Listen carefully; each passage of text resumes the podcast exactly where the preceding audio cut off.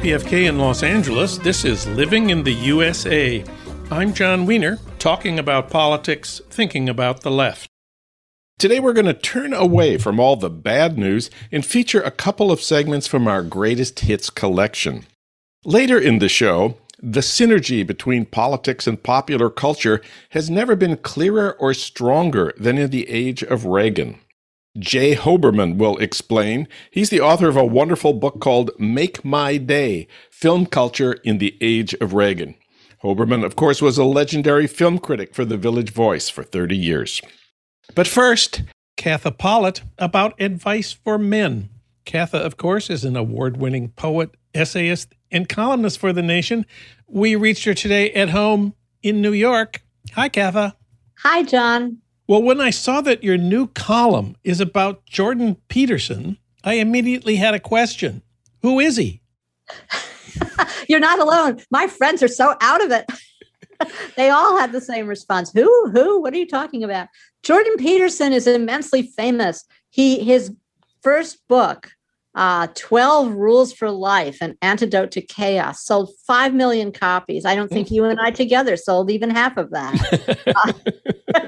okay. and uh, it's been sl- it's slated for translation into 50 languages. But even more impressive than that, because a lot of people can buy a book and then, as you know, not read it, um, his YouTube channel has, get this, 3.68 million subscribers. So you say these best selling books are crammed with references to Nietzsche, Dostoevsky, the Bible, Jesus, and Jung. We're talking about big time thinkers here.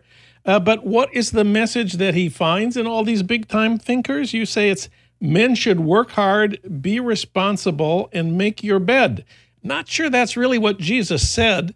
Uh, or Dostoevsky. But but Katha, what's wrong with saying men should be responsible? Isn't isn't that what you want too? Well, don't forget the ancient Mesopotamian deities and Isis and Osiris, who also were probably not too big on making their beds and figure, figure uh, significantly in this book. And we should mention he's the reason I wrote about him is there's a, a new volume. Yes.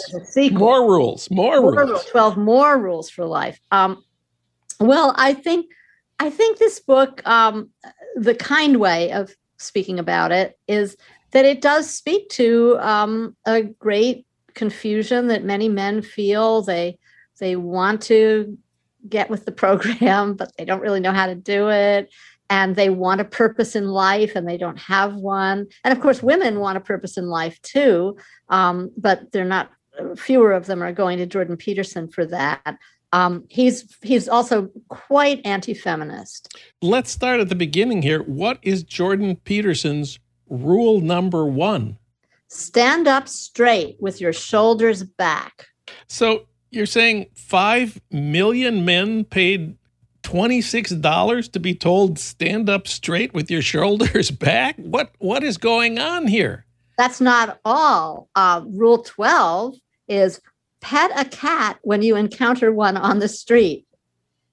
Uh, and I, I see that reduced you to silence. I'm stunned. Well, I'm, a big, what? I'm a big cat person, so I, I'm okay with that one. I like cats too, but I don't pat them on the street because they a lot of them don't want to be patted by strangers. I know, but Jordan Peterson wouldn't care about that.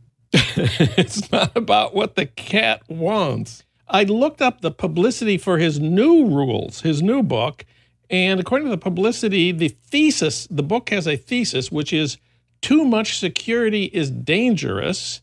And that's because, quote, unchecked order can petrify us into submission. I, I think we have to agree that we do not want to be petrified into submission. Uh, yeah, he really has a way with words, doesn't he? Uh, but before I forget, I have to say that this book begins with a long what he calls an overture in his pretentious way, in which he discusses all his uh, his physical problems, um, where he was on this all meat diet, which he was touting um, that this is just the best thing, just eat nothing but meat, just meat, meat, meat, meat, and then he became very sick um, and ended up he ended up in a coma in Russia, and he was in this coma, and he was also addicted to um, various uh, prescription meds. And he talks about this on and on and on. See, people who write these books, How to Live, they very rarely have a lot of self knowledge. That's probably why they think they can tell everybody else how to live. They're not really paying attention. So he had this whole thing with meat and prescription meds, but nonetheless, you should still do everything he says. I think his basic thing, and I was very soft on him, although it doesn't seem that way because I was having fun and being kind of snarky, but basically it appeals to the the kind of rigid anti-woman feelings that some men have where what they really want is a girlfriend and yet and they don't understand why they don't have a girlfriend what's the matter with these horrible women? I hate them. They won't be my girlfriend. Uh, so um, he basically so his other other rules have to do with things like okay work as hard as you possibly can on at least one thing and see what happens. So who could disagree with that? Who could um, disagree? and you could see how somebody's kind of adrift in life that yeah i should really find something i, I like doing and i should try to do it really well. Um, that's good. And then uh, plan and work diligently to maintain the romance in your relationship well this is straight out of a women's magazine except i love plan and work diligently that's a sort of militaristic approach to dating Okay, so the last rule be grateful in spite of your suffering. And what's interesting about that is that he acknowledges that people suffer. And yeah. I think in America, it's supposed it, we're supposed to be happy all the time. And if you have real serious troubles, you keep them inside. And we don't get a lot of acknowledgement mm-hmm. of of loneliness, of feelings of failure, of all your personal relationships being very difficult, um, all that. And and he he says, yeah, of course you're miserable, and I'm going to fix you. Yeah, well, you know, he does say there's one other revealing thing related to that. The Amazon page for his new book has an excerpt that begins Don't do work that makes you contemptuous of yourself, feeling weak and ashamed, close quote. Now, of course, that's great advice, but it's interesting that he is acknowledging what many of his readers feel that they feel weak and ashamed and, and contemptuous of themselves. That's pretty radical, as you say, for an American. It is not very American. It's not very manly. Manly is kind of the opposite of those things, isn't it? Yeah. Um, and so I think you have a lot of people who feel their life isn't working out and they have to work at a job they hate and maybe they don't feel they're very good at it but maybe those two things are related and because people tend not to be really good at things that they don't enjoy or approve of um, feminists hate jordan peterson let's just get that on the table they hate him and in fact the publishing company of this book the hundreds of the young staffers signed a petition don't publish this oh man, um, oh, man that wasn't going to happen given what his sales figures are. But so he's widely hated on the left and especially by feminists. And I think that's fair. Mm. I'm just amazed anybody can get through this book because it's so disastrously badly written. It's so tedious. It reminds me of like you probably have had students that postpone their paper until the night before and but the paper is long it's like you have to write 40 pages. And so they just put in everything everything they have ever known or thought everything they have read. And that's where you get all this crazy you know uh, uh, isis and osiris. I'm sure they can come in here somewhere. You know?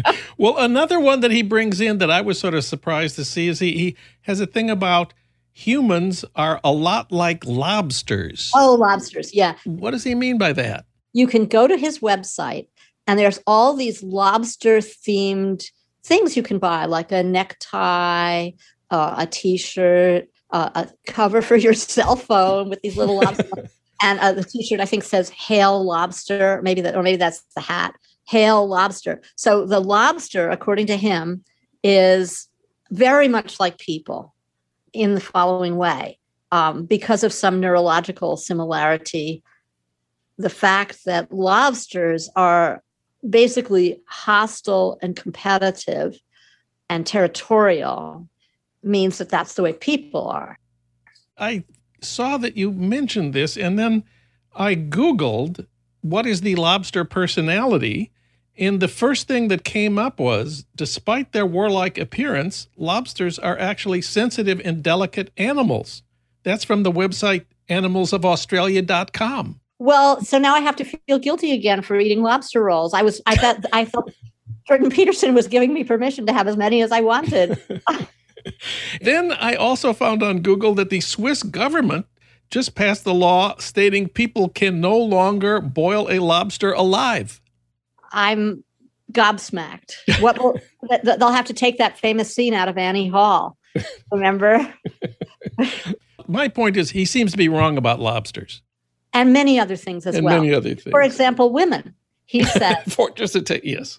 In in volume two, in the volume I'm discussing, he talks very little about feminism. There's only a couple of mentions because he, I think, because he got into so much trouble in book one talking about them and feminists. And so, but he says, you know, no matter what feminists say, I've seen it time and time again. What women, all women basically want to have children. And I'm thinking, I don't think so. I think a lot of women wanted to have children, but, you know, maybe 80%, but it's not something all women want. But his thing is okay, all women want to have children. They are being led up the garden path by feminism to focus on their careers. And then wham, bam, it's too late. You know, they've got fertility problems. But another problem they have is men that I, I, I, I this is your view. This is your view. This is well, my view that the men so, that this book is written for are not really boyfriend material. Yeah, you, you say the basic problem Jordan Peterson is addressing is that men are having a hard time getting quality girlfriends and now have to make more of an effort to be what you call boyfriend material. What uh, what is the cause of this problem, in your view? In my view, I, I think that um, they haven't really reckoned with a lot of men haven't really reckoned with feminism and what it requires of them. They still are with the old mindset. And then they're constantly surprised when women put them in the friend zone for example. Um, at this point i think we have to talk about incels involuntary celibates one of the most searched terms on google last year it turns out. What what advice does jordan peterson have for incels? Do not allow yourself to become resentful deceitful or arrogant. That's rule 11 it's good advice if you can follow it. But incels love Jordan Peterson.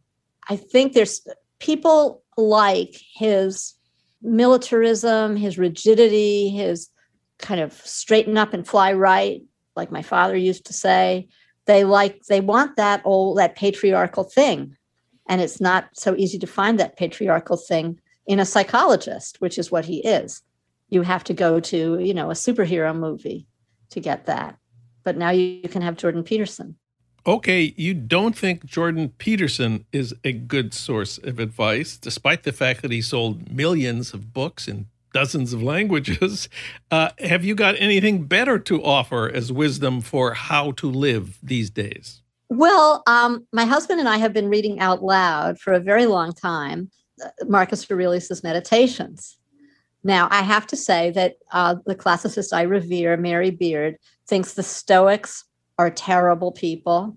Um, they're fascists. Marcus Aurelius was just a major war maker, um, which he mentions occasionally in, in the book. But I feel this book has been guiding people through the struggles of life for over a thousand years. And unlike Jordan Peterson, it's well written and it's short. And at, at the end of my column, I summarize his advice. Okay. Rule one these are better rules than Jordan Peterson's. Rule one try as hard as you can to be a good, responsible, serious person. Rule two be aware that much of life is out of your control. You just have to accept that. And rule three in any case, soon you will be dead. soon you will be dead. Katha Pollitt wrote about Jordan Peterson's advice for men in her latest column. You can read it at thenation.com. Katha, I don't care what you say, I'm going to stand up straight from now on. Me too. And shoulders back. Shoulders back.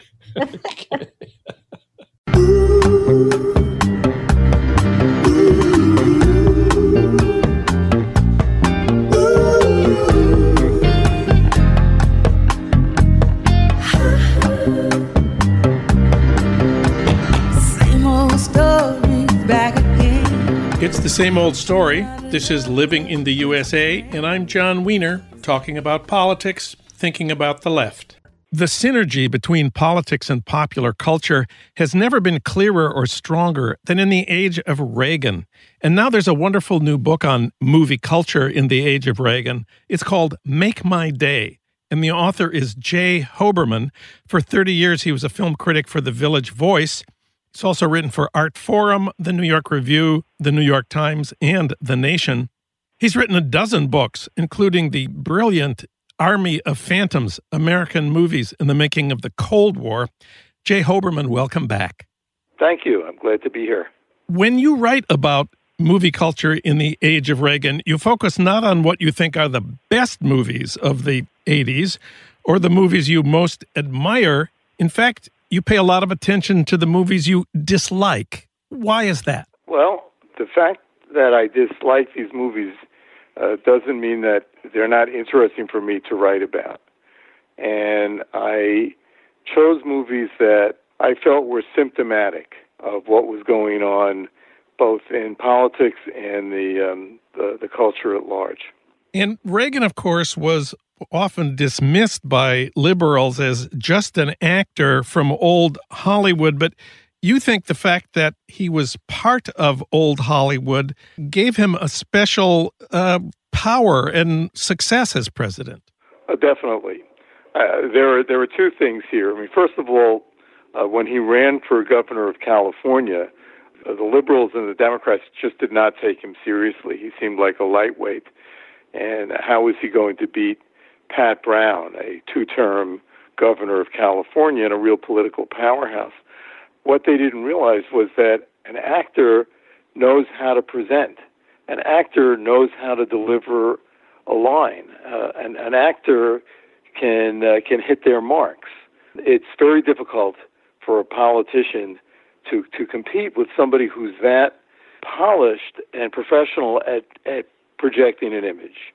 The other thing, and maybe the, uh, uh, the, the more significant one, is that Reagan bought into the whole Hollywood package, particularly in the 1940s.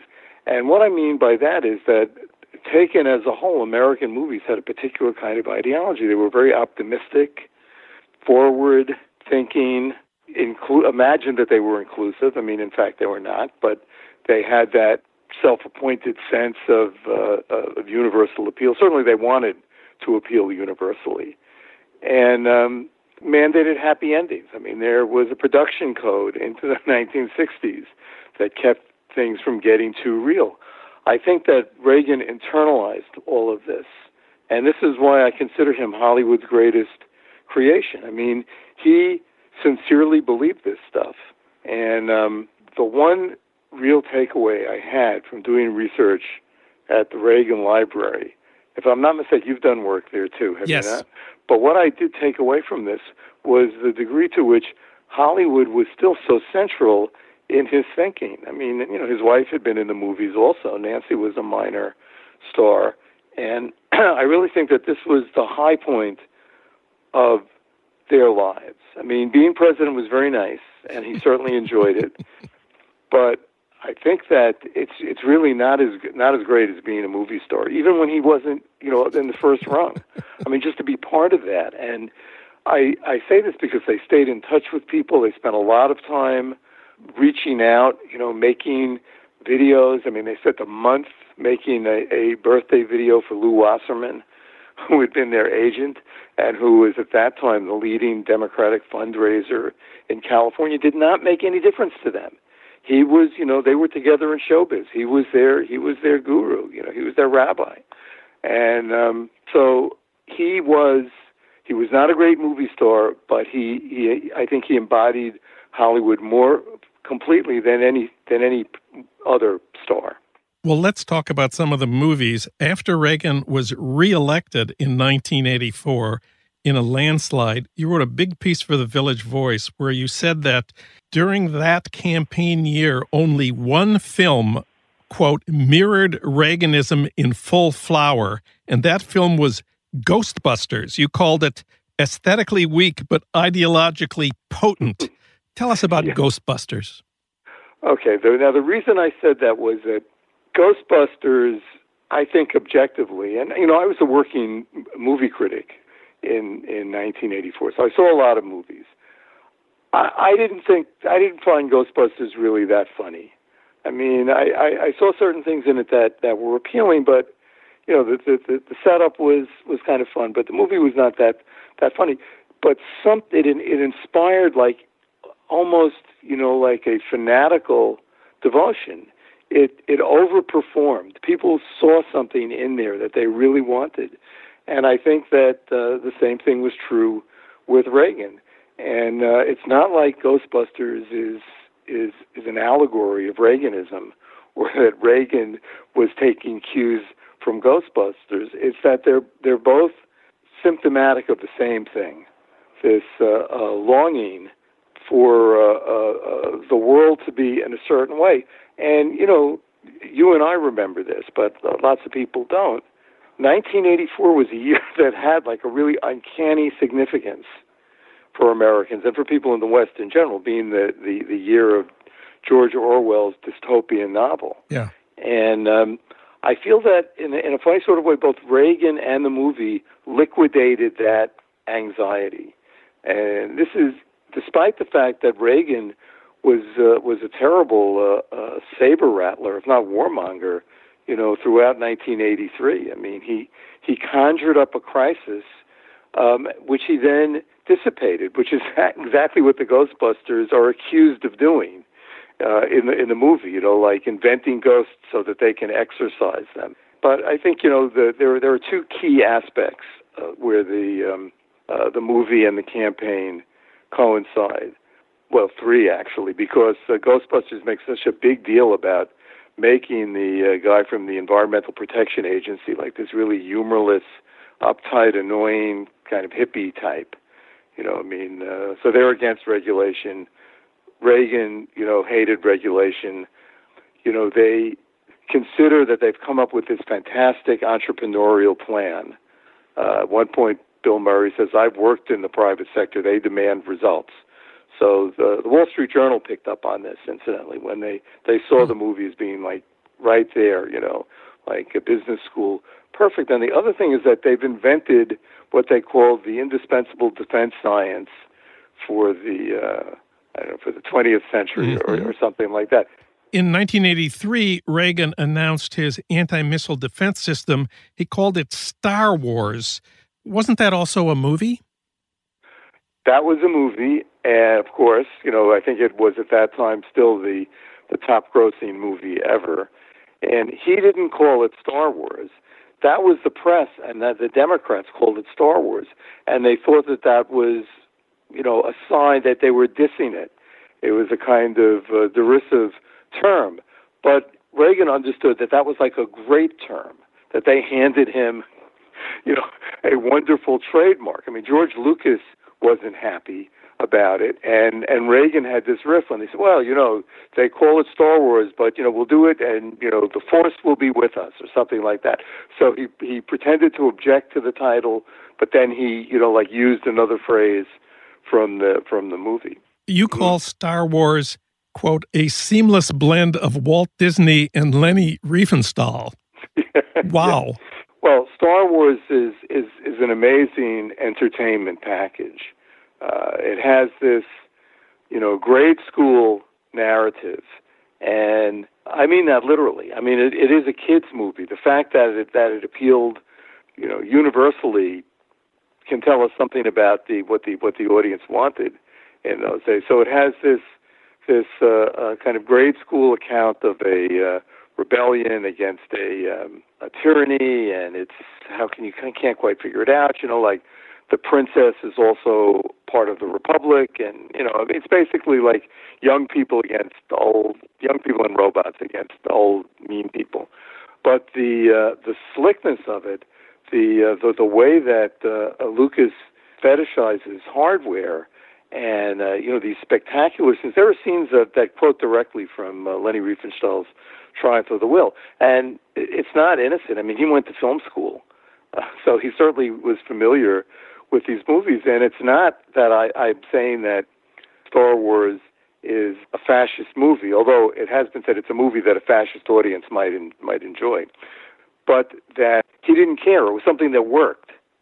In a third film we need to talk about, one of Reagan's most famous lines was, Go ahead, make my day. This was in 1985 when he was telling Congress that he would veto any tax increase. It's Make My Day is the title of your book. And of course, it comes from a Clint Eastwood Dirty Harry movie, the 1983 film Sudden Impact. Uh, let's talk about Clint Eastwood's persona on screen. Okay. I mean, Eastwood was during uh, um, much of the 70s and into the 80s the number one uh, male star, which is to say, the number one star. To me, that's very interesting because whoever's the number one star with John Wayne for a long time is kind of uh, uh, American male's ego ideal. And uh, Eastwood was that, although the thing with Eastwood was that he was a, a more ambiguous character than, uh, than, than John Wayne. He was hipper in a way. I mean, uh, I remember when he, he first started making movies, people thought that, oh, maybe he's like, you know, uh, uh, closer to James Dean than to uh, than than to John Wayne. Uh, there's certain moral ambiguity, and when he played Dirty Harry, he was a figure that I call like the legal vigilante. I mean, he could break the law because he was right. Uh, some people saw that as a, as a sort of fascist uh, figure. Uh, in any case, he had some very good lines which he could deliver, and "Make My Day" was one of them. I forget who did the screenplay for uh, Sudden Impact, but it was a, it was a terrific line, and I think you delivered it to somebody. It was one of these things. Are they going to draw their gun? You know, yeah, go ahead and draw, and I'll shoot you, and it'll make my day. That yeah. kind of thing. But Reagan just understood it. It, it stayed with him. I don't think anybody wrote that for him. I think that it just it just popped out the way a lot of movie lines would would pop out uh, of his mouth in, in certain situations. And uh, the fact that he's casting himself as Dirty Harry is, uh, is is very powerful. I mean, Dirty Harry was like the toughest cop in America, you know, which means the toughest cop in the world. You end your book, Make My Day, with a terrific epilogue comparing and contrasting Reagan and Trump. Both came out of an entertainment background, both were polished salesmen who became president, but the differences are pretty interesting. Reagan, you, you have said, was old Hollywood in, incarnate, you know, the happy ending. Trump clearly is not about happy endings, and his background in entertainment uh, is very different. Uh, yes. Obviously, he's a he's a creature of uh, of, of television, of um, reality TV, but also of uh, of Fox. I mean, he was a he was a, a, a political pundit on Fox for uh, for a few years, and also was involved in wrestling too, and has been involved in a lot of these tawdry showbiz things. So Trump is is about understands that um, the kind of entertainment that he's good at and is by nature divisive. You know, you you you want you want to create villains and polarize the audience. You know, to to to rev them up. The, you know, Reagan had his demagogic instinct, certainly, particularly when he ran for governor of California. But he was more inclined to to bring people together, as uh, as was said, the way that movies do. You know, make a scenario that appeals to the greatest number of people. Uh, Trump has no interest in that. I mean, he's got his audience. Well, in your book, you say Trump is a synthesis of two great movie demagogues of 1976 Howard Beale of Network, and especially Sylvester Stallone's Rocky. Uh, let's focus on Rocky here for a minute because it seems to me there's a lot of Rocky in the Trump persona. Yes. Well, first of all, all politicians love Rocky. I mean, the, the Rocky theme is the, sort of the unofficial anthem of anybody running for president, any man. You know, women don't tend to use it in the same way. The thing with Rocky is that Rocky put a kind of smile face uh, on a form of nativism, and specifically on racism. I mean, this was a, this was the uh, uh, really the motor of that movie. The movie was all about the original Rocky, although you know it comes up again in the other ones, about putting uh, Muhammad Ali, uh, probably the, the perceived as like the biggest threat in American uh, popular culture since Elvis, and maybe a bigger threat, putting him in his place, and that's what that movie's about. You know, some lovable, you know, uh, uh, white palooka, you know, a, a club fighter comes out of the past and uh, fights this horrendous, powerful black man to a standstill, and it's that, and that's the happy ending.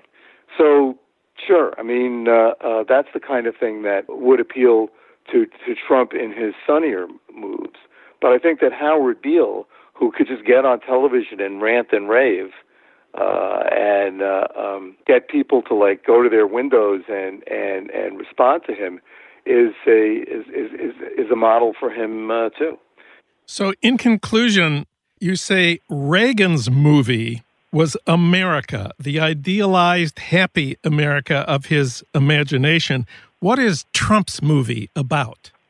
I, I think Trump's movie is about Trump. And I think that he has succeeded in making himself such a compelling figure that he he dominates this this landscape.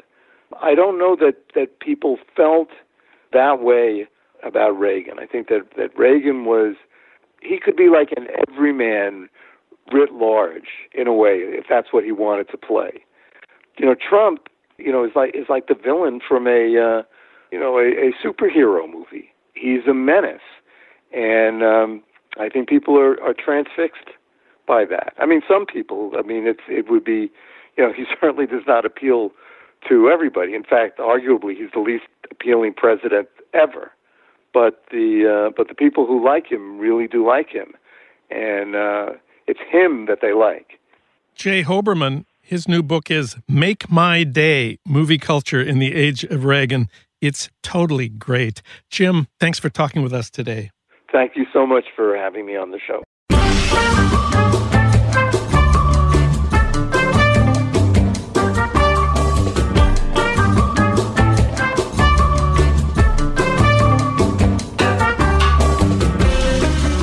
That's it for today's Living in the USA. Our social media maven is Renee Reynolds. KPFK's programming traffic director is Matt Perez. Thanks as always to Ry Cooder for our theme music, Mambo Sinuendo.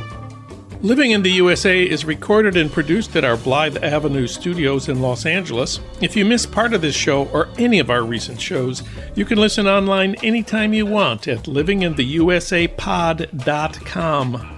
I'm Jon Wiener. We'll be back next week talking about politics, thinking about the left, and living in the USA.